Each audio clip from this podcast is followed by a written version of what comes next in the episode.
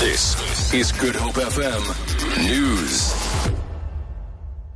The prosecution authority has rejected suggestions that the case against DA Member of Parliament and former prosecutor Glynnis Breytenbach is politically motivated. She will appear in the Pretoria Magistrates Court tomorrow after being charged with contravening the NPA Act and defeating the ends of justice. This comes after she allegedly failed to cooperate with the NPA's Integrity Commission that was investigating her for alleged misconduct. At the time, she was heading the Specialized Commercial Crime Unit. The DA says it's convinced that the NPA has a political agenda. Almost 100 people have been left homeless following a fire in an informal settlement at Milnerton. Cape Town Fire spokesperson Theo Layne says the site of this morning's blaze is being cleared at the moment. Just after 2 o'clock uh, this morning, uh, we responded to Joe Slovo informal settlement that's in the Milnerton area where we had 20 structures that were destroyed. It left approximately 80 people displaced uh, with no injuries or fatalities uh, reported. Uh, the cause of the fire is undetermined at this stage.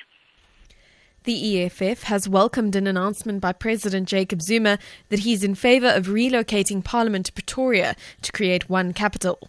Zuma made the announcement in his State of the Nation address on Thursday, saying it was too expensive to run two capitals.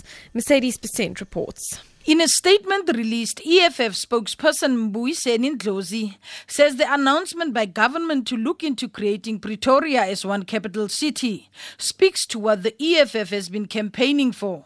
He says relocating parliament to Pretoria is a significant cost-cutting measure. Ndlozi, however, says the relocation of parliament from Cape Town to Pretoria should not be seen as another opportunity for so-called tenderpreneurs and cartels to squander state resources and to enrich politically connected individuals. And Robben Island has been transformed into a romantic rendezvous for today's mass marriage event on Valentine's Day.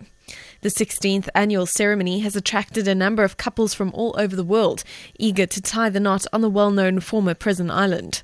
There's a festive atmosphere on the island when the mass event is underway. Guests at the prestigious affair say love is blooming with lots of smiles, giggles, and sparkles in the eyes of young lovers. They say the only concern is the light showers that have been forecast for the mother city today, which could interfere with Cupid's wedding plans. For Good Hope FM News, I'm Amy Bishop.